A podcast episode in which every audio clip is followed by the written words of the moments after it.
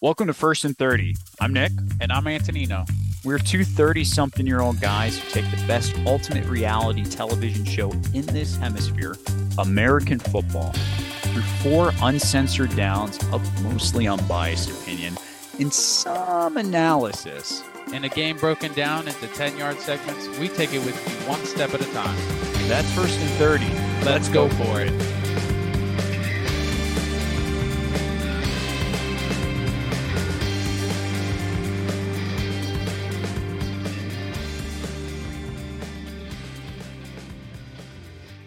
All right. Welcome to the First and 30 podcast. I'm your host, Nick, aka the voice of Radio Ocasio, joined by my companion over here, Antonino, the podfather, DeSandro. Antonino, what's happening, my man? Oh, the football season, the regular season's over. I'm kind of sad about it. I'm not going to lie. I bet you're sad about it. You have extra reason to be sad about it. You're you're Bengals, unfortunately, are not going to be in the big dance while my Dallas Cowboys are going to have a home playoff game. Not to rub yeah. it in. Yeah, yeah, it must be nice. I guess uh, you can't go to the AFC Championship every year, and the AFC North was pretty brutal. So I'll be happy to switch divisions with you anytime. Well, the NFC East has had a champion, a different champion for the past 19 seasons now. So it's always a uh, dichotomy and competitive division there. So I don't know if you want to wish upon that. But real quick, before we do hop into these downs, know, I remember back in August, way back in the the yonder years when we were at that Bay Sox game, dreaming about a Cowboys Bengals Super Bowl. My mm-hmm. team is trying their best to pull that end of the bargain, but quite disappointed that your your Bengals couldn't live up to the test.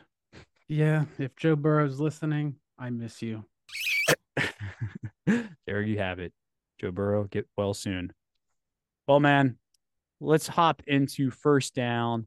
High hopes. High hope, high hope. It's home from work we go. For those of you who might be new listeners, we like to kick things off on a, a positive note and examine and discuss the best thing we saw this past weekend in the NFL, or in this case, maybe the best thing we saw this entire season.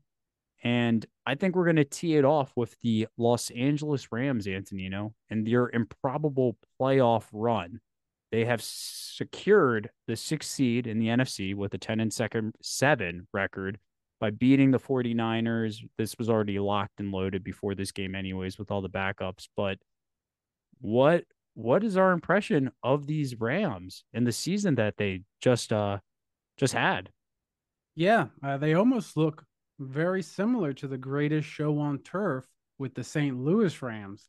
So could we uh, be in some sort of time machine here going into the playoffs with Puka Nacua, Stafford, Kyren Williams, all these weapons? Could they could they be bringing back the greatest show on turf? Mm, potentially, maybe. I don't know if they're putting up the numbers that the greatest show put up, but if Carson Wentz is carrying the rock 17 times like he did this past week against the 49ers, hmm. we might be seeing the new Mike Vick of the league as well. I did catch that. I did see that. That could be another wrinkle they add to their playoff playbook. Yeah, could you imagine Matthew Stafford lining up with Carson Wentz directly behind him, handing the ball off to a six foot five QB and running up the middle? I mean, he only averaged like 3.3 yards per carry in this game, but still, it was, it was quite funny seeing 17 carries from Carson. yeah, yeah. Not only that, not only did he rush well, he I think helped Puka Nacua break not one but two records. Yes, he did. So Puka Nacua, the fifth round pick heading into this season, not only broke the single season NFL record for most receiving yards by a rookie, which he eclipsed with 1,486 yards, but he also broke Jaylen Waddle's single season rookie receiving record for receptions. So he had 105 catches this past season too. Man, talk about putting up numbers out of nowhere. They have a super young team. I think a lot of those players are are getting it done for them this year. Uh, I'm a gambling man, so I know Vegas had them winning before the season five games. I believe it was over under five games, and here it, they are going to the playoffs. Yeah, only uh, better than the the Cardinals. And you, you know, heading thinking back at the beginning of the season too, I know I didn't have high hopes for the Rams. Cooper Kupp was listed as out. They put him on IR. So he was automatically out the first four weeks. And I remember listening to reports at the beginning of the season when Matthew Stafford apparently made comments that he was still trying to find connections with these young wide receivers, but having a difficult time doing so. Then Puka Nacua emerges on the scene in game one, has a huge game. I personally thought that this was just a blip in the radar. I didn't I had not heard of Puka Nacua before this season nor did I think it was impactful after that first game. But this guy has just balled out. Yeah, yeah. I know early in the season he was the hottest waiver wire pickup in the fantasy season, so he might strike gold there next year. Yeah. But uh, yeah, like you said, they started slow at three and six. I don't think anyone expected them to get to this point, but after the bye, dare I say it, they are the hottest team in the NFL, going seven and one to end the season. Jeez. I did not know that. So they've won seven out of their last eight games. I mean, I remember before the bye, they had a game against Dallas where they got stomped. Uh, Matthew Stafford missed a game because of injury. Cooper Kupp was also dealing with an ankle injury outside of that hamstring injury that he was battling through midway through the season. And yeah, they were three and six. I think I wrote them off at that point as no way that they're going to contend. But as you alluded to, seven out of their last eight dare I say, they are a team to be reckoned with in these playoffs. I know personally, I wouldn't want the Cowboys to be matched up against them here in the wild card weekend. Yeah, they're under the radar, and I think that's right where they want to be. I think they prefer to be under the radar and slept on. I think, especially like I said, them having a young team, they might go out there, play loose, play fast, and uh, they'll perform at their best. Yeah, well, they have nothing to lose really because nobody really had high hopes for them to begin with. So the fact that they're even in this situation right now kind of gives them that head head space you would think just to kind of go out there and play their brand of football. But kind of speaking on behalf of that playoff game, they do have a pretty intriguing matchup, don't they? Yeah, I think next week we might have a reunion of sorts. I think you're right, Anthony. You know, so you, let, let's serve this up on a silver platter. With that, it's now second down. And in this segment, they are who we thought they were. But they are who we thought they were. And we let them off the hook. So we're going to go ahead and uncover a team or player, perhaps a coach that met or lived up to our expectations. So, with reflecting on the Rams and their wild card weekend matchup, they'll be going against the Detroit Lions. And in this segment, I want to examine first and foremost before we uncover that matchup a little bit more the Detroit Lions and the decision that they had this past weekend to start all of their key players in a game that a lot of people said didn't really matter. So, do, do you want to first break down what the implications were for this game? We can kind of give our opinions on what transpired in a game that they played against the Minnesota Vikings. So the Detroit Lions, they came into this game with the possibility of getting the two seed. They had the one o'clock time slot for their game. The two games that were hinging on them possibly getting the second seed were in the four o'clock slot. So them not knowing whether or not both the Cowboys had to lose as well as the Eagles. So they go into this game blind. They just know they got to win and they got to cross their fingers and hope for the best. So they go in there, they play their best guys, and I don't knock them for that at all. You know, you play to win the game, and that's what they did. Um, they might have had a slight a slight injury with LaPorta, which I don't think is major. He should be back, but I don't fault that at all. Fault them at all for that. They go in there, they win, they beat a scrappy Vikings team. Although they didn't get the second seed, they're going into the playoffs with momentum. Well, here's the thing, man. The best case scenario for Detroit, as, as you were mentioning, they could have secured a two seed, but they needed Dallas to lose to a very poor Washington team which Dallas beat during Thanksgiving 45 to 10. So the likelihood of that seemed slim. Not only did they need Dallas to lose against a poor team, they needed the Eagles to lose against the Giants, who are a, another poor team that will be picking in the top 10 of this upcoming year's draft. So I think it's not not surprising that Dan Campbell decided to play his starters because we know how he is as a head coach. This guy likes to gamble. He likes to play fast and aggressive against every team, every opponent, and that's kind of his mantra and how he dictates things. But you covered and touched on briefly the injury to Sam LaPorta. I think that could be potentially huge. If he can't suit up against the Rams this upcoming weekend, you'll look back on this decision that he made to start his uh, key players and question it. Uh, and but that's kind of a part of the game, I suppose, as a head coach. Regardless, I would be under the mindset rest your guys. Best case scenario was you move up from a third seed to a two seed, but you needed a whole lot to happen in order for that to occur. The cons outweighed the pros, in my opinion. I, I oh. can see why you disagree, though. These are not your old Lions. These are your brand new Lions. And like Dan Campbell said after the game, you're either all in or you're all out. And they were all in. So they go in there, they get the job done, they win. Then the Eagles lost to the Giants. And it was, it was mm-hmm. a blowout, too. It was an ugly game. So you're looking at this Redskins Dallas game, or Commanders, I should say. You're watching this game. Commanders take an early lead. So at that point, all the Lions fans are feeling pretty good about themselves. But as always, the Commanders not only let down the people in the DMV, they also let down a lot of people in Detroit this week, uh, taking the L. They they almost had what they needed to play out with Philly losing twenty seven to ten to the Giants, and with their brand of football, like you mentioned. Let me let me pull this stat for you because it, it does speak volumes to Dan Campbell and the type of coaching that he has had over the years now here in Detroit with this kind of play to win mentality. And as he alluded in that press conference after the game, but with their fourth down attempts, I, I was not aware of this until I started digging a little bit more into their statistics. Detroit was second in the league this season with fourth down attempts and conversions. So they had 38 fourth down attempts this season. They converted on 50% of those. Now, last season, know, they broke an NFL record with 41 fourth down attempts, 21 conversions. But I was quite surprised by this. This is a little off topic, but it is in topic. Could you tell me the team that actually broke Detroit's record this season with the most fourth down attempts and conversions?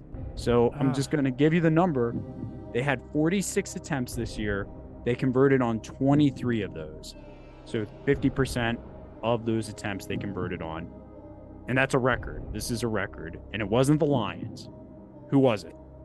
It has to be. There's no other team it could be. It has to be the Philadelphia Eagles and the tush push with all those fourth and one, fourth and inch conversions they get automatic. Mm, that's a good good answer. I'm going to give the listeners a moment just to chime in too. We have a trivia link on the Spotify page. If you're listening on Spotify, go ahead and chime in. But that is actually incorrect. The Philadelphia Eagles do have the highest conversion rate on fourth downs with the 76%, in large part due to the tush push. But actually, the team that has the record now with the most fourth down attempts and conversions is none other than the 2 in 15 Carolina Panthers. Jeez. Yikes. Who would have thought? Well, I guess if you're, you know, you have nothing to lose, that's the kind of the definition of it. You have nothing to lose. You're the worst team in the league. Might as well just go for it on every every attempt. And I think that also reflects on their their play. They kind of keep things close to the line of scrimmage as it is. So no big plays out of Carolina this year. So I guess we have we have a lot to look forward to in this matchup. Like, will Dan Campbell stay aggressive, like you mentioned, and go for it on these fourth downs? Will he stay the same in the playoffs? Because when the playoffs comes, it's a whole different ball game. So I'm curious to see if he stays the same, but I also like to see how these uh, NFL script writers have this Jared Goff Stafford reunion. I'm so curious how this is going to develop. So we have a lot, a lot to look forward to. I, I find exception when you put this whole NFL script writer thing. I think we're going to have to have a whole episode this off season dedicated to NFL conspiracy theories and have you cover those topics, Anthony. You I would absolutely love that. And while we talk now and Sunday, there's going to be all the Swifties subscribing to Peacock just to watch the Kansas City Chiefs playoff game. So the NFL's smart; they know what they're doing. It's all scripted. If you say so, I like to think it's not. But how about this, man? Let's head to third and long. We're getting behind the chains a little bit here. And in this down, what were you thinking?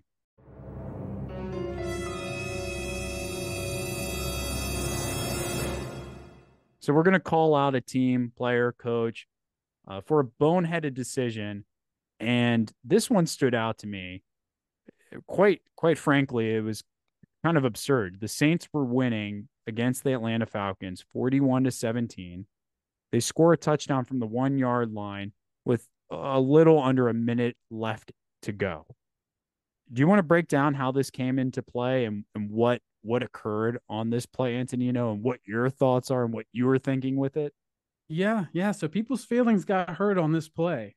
The Atlanta Falcons threw an interception with their third string quarterback. Okay. It's Tyrann Mathieu. He returns it to the one yard line. This is at the end of the game, mind you. So he gets stopped at the one.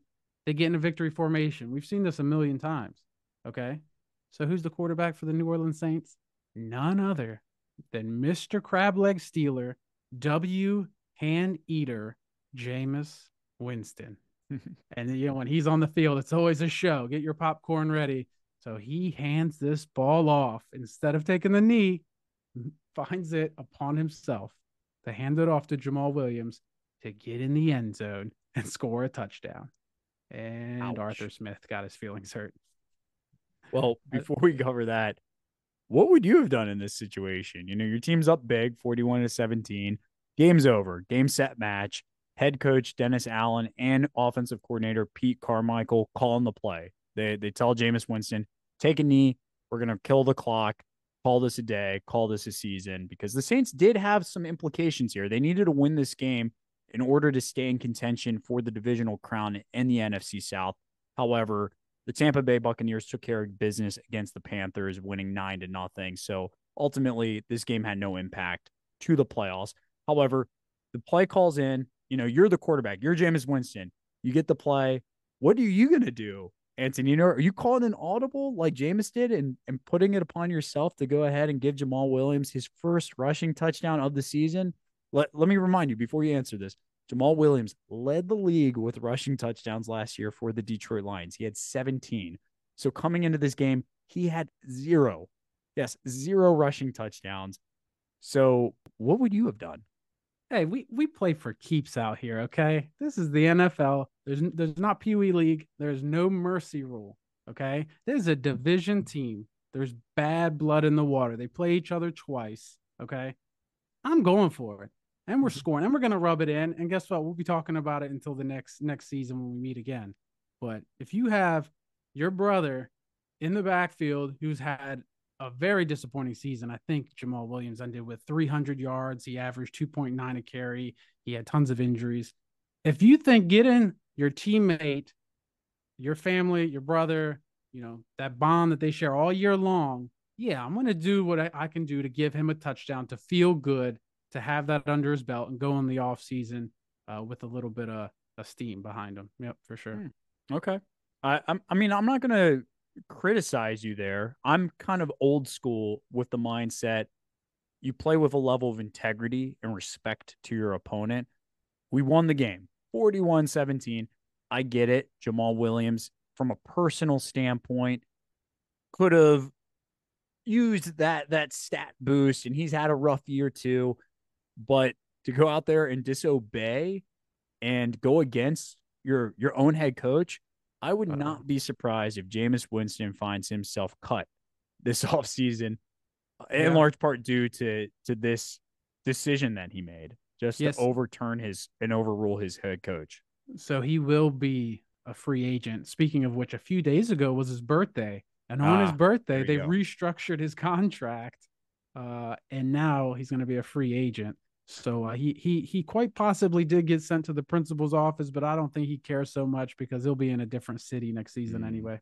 Well, you know who did care a lot about this play, and, and you mentioned it. Arthur Smith, the head coach of the Atlanta Falcons, approached Dennis Allen after the game, did not shake his hand, instead scolded him, furious for the decision, thinking that Dennis Allen called this play in. Uh, we later found out that that was not the case, that the team decided to disobey the play call and call their own number. But Arthur Smith was just furious after this game, waving his finger in front of Dennis Allen's face, screaming at him, irate from the decision to run up the score uh, for what he thought was Dennis Allen's decision. But uh, oh, wait, Antonino, I know you've been covering the Atlanta Falcons head coaching situation for a few weeks now, and you've been diligently scouring the locker rooms as well as the facility. It sounds like we have some breaking news coming across the first and 30 desk. Antonino is reporting to us live from Atlanta, Georgia, where he has some breaking news on the Atlanta Falcons head coaching situation with Arthur Smith. An- Antonino, can you hear me? Nick, Nick, I'm here. Okay. Hey, wh- what's going on over there? I've been working hard getting to the bottom of this here. I was in the locker room and I caught a stench, a very strong stench. And I've been following my nose here, and this smell is not from the locker room, okay? It took me up to the front offices, straight into the head ball coach's office. And I found something especially peculiar. On his desk, I found a cardboard box on Arthur Smith's desk. It had a nameplate, a couple of fake plants, and a playbook with some atrocious plays in it, none of which used Bijan Robinson or Kyle Pitts. So, Nick, it is clear to me that Arthur Smith has been fired for terrible play calling and most likely for cutting his mustache. well, you heard it here, folks. That's it. Arthur Smith, with a 21 and 30 record, zero playoff appearances, has in fact been fired. Antonino, thank you for the cutting edge reporting and the major snooping that you've been doing over there in Atlanta, Georgia. I do think the Falcons need to reinvest in better security, though. Uh, there should be no excuse for why you've been wandering around in their facility unnoticed for this long. Yeah, it's probably best I head home. There might be a, a warrant out for me here, so I better get out while the block is hot. Thank God. Well, since you did get out of there, Antonino, guess what, man? It's fourth and forever. It's time for a Hail Mary. Dropping back in the pocket, looking. There's the Hail Mary. Headed for the end zone. And it is for a touchdown. For a touchdown. Now, in this down, we're going to cover a team in particular and a few players that shined brightest this weekend. And one of the bigger upsets that we've seen all season. How could we not discuss the Tennessee Titans beating the Jacksonville Jaguars, sending them packing early and eliminating their hopes and dreams of a postseason run. Why don't you talk this through for us real quick? The Tennessee Titans came out and with a, a season with nothing on the line, beat the Jacksonville Jaguars. They woke up and they chose violence and they got revenge on the Jacksonville Jaguars. Because if you remember last season, last game of the season, Jacksonville kicked the Titans out of the playoffs. Mm. So I have a feeling there was something else behind this, and they came out there uh, extra motivated to get the W here, not only to end the Jag season, but to to get that payback and really end end the season on a high note.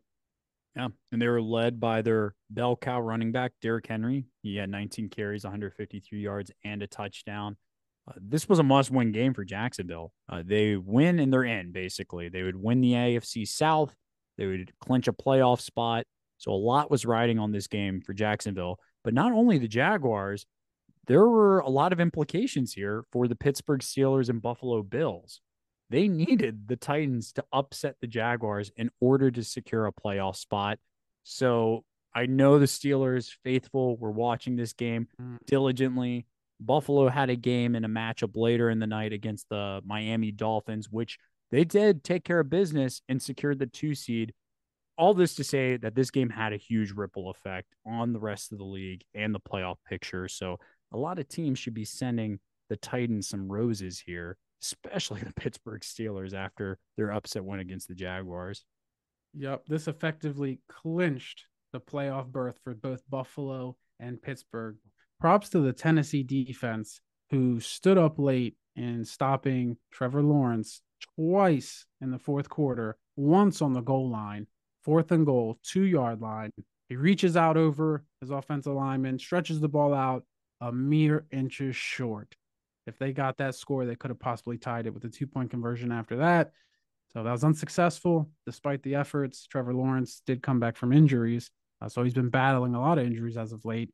But Yeah. then in the last drive of the game, fourth quarter, fourth down, he overthrows his intended target. So props to Tennessee for standing up. The flaming thumbtacks, as I like to call them, if you see their logo, the flaming thumbtacks. Uh, They stood their ground. And, you know, we should really reminisce a little bit here because this could be the last time we see Tannehill, Derrick Henry, and possibly head coach Vrabel.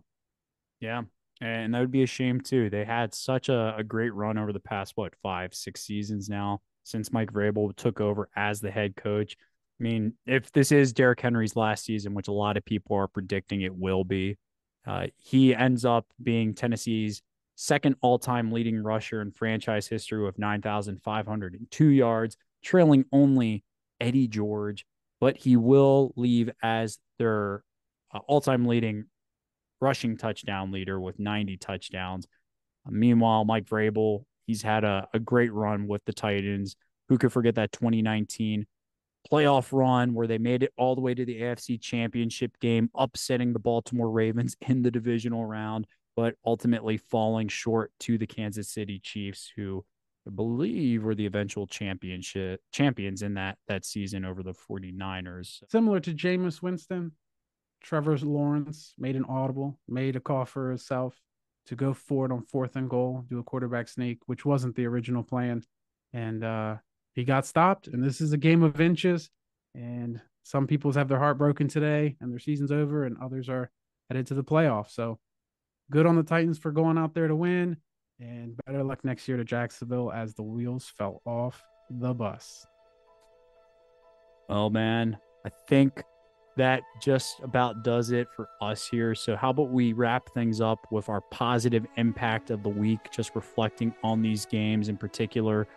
Why don't you take first take here? Yeah, yeah, just like the Titans, you go out there to win the game. And although the game might not have meant anything, we can relate that to our personal life. It could be the small wins. If you have a checklist, you notch out those small wins on your list and it builds. You, you compound that.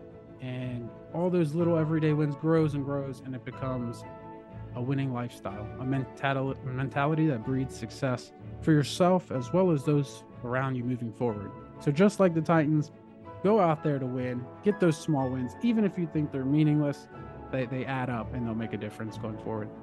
Yeah, kind of building upon the, the, the little habits throughout your day and throughout your week, just to, to add all those up. I, I like it, man. I like the connection. And for me, I think I'm going to look back on high hopes. First down with the Rams.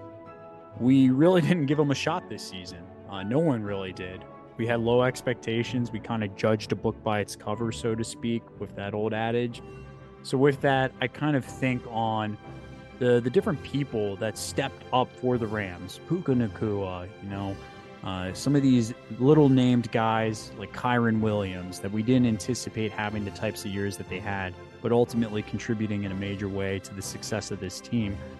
We can take this in a personal manner too. There's going to be people that we might meet and uh, become acquainted with, and giving them a chance too. Not judging folks just by the the impression that we have, giving them a true chance to, to show their, their real selves and seeing what kind of opportunities and possibilities can be discovered and presented through those interactions, through those encounters, and, just being open to those possibilities. So, uh, kind of take that away from the Rams here this season and uh, hope to imply that in our everyday life as well. Yeah, I couldn't agree more. I'm glad this is recorded so I can go back and listen to that as motivation. Uh, well, I appreciate that, man. Uh, so, with that, though, thank you for joining us for another episode of First and 30. Until next week, remember when your number's called, no matter the odds, just, Just go, go for it.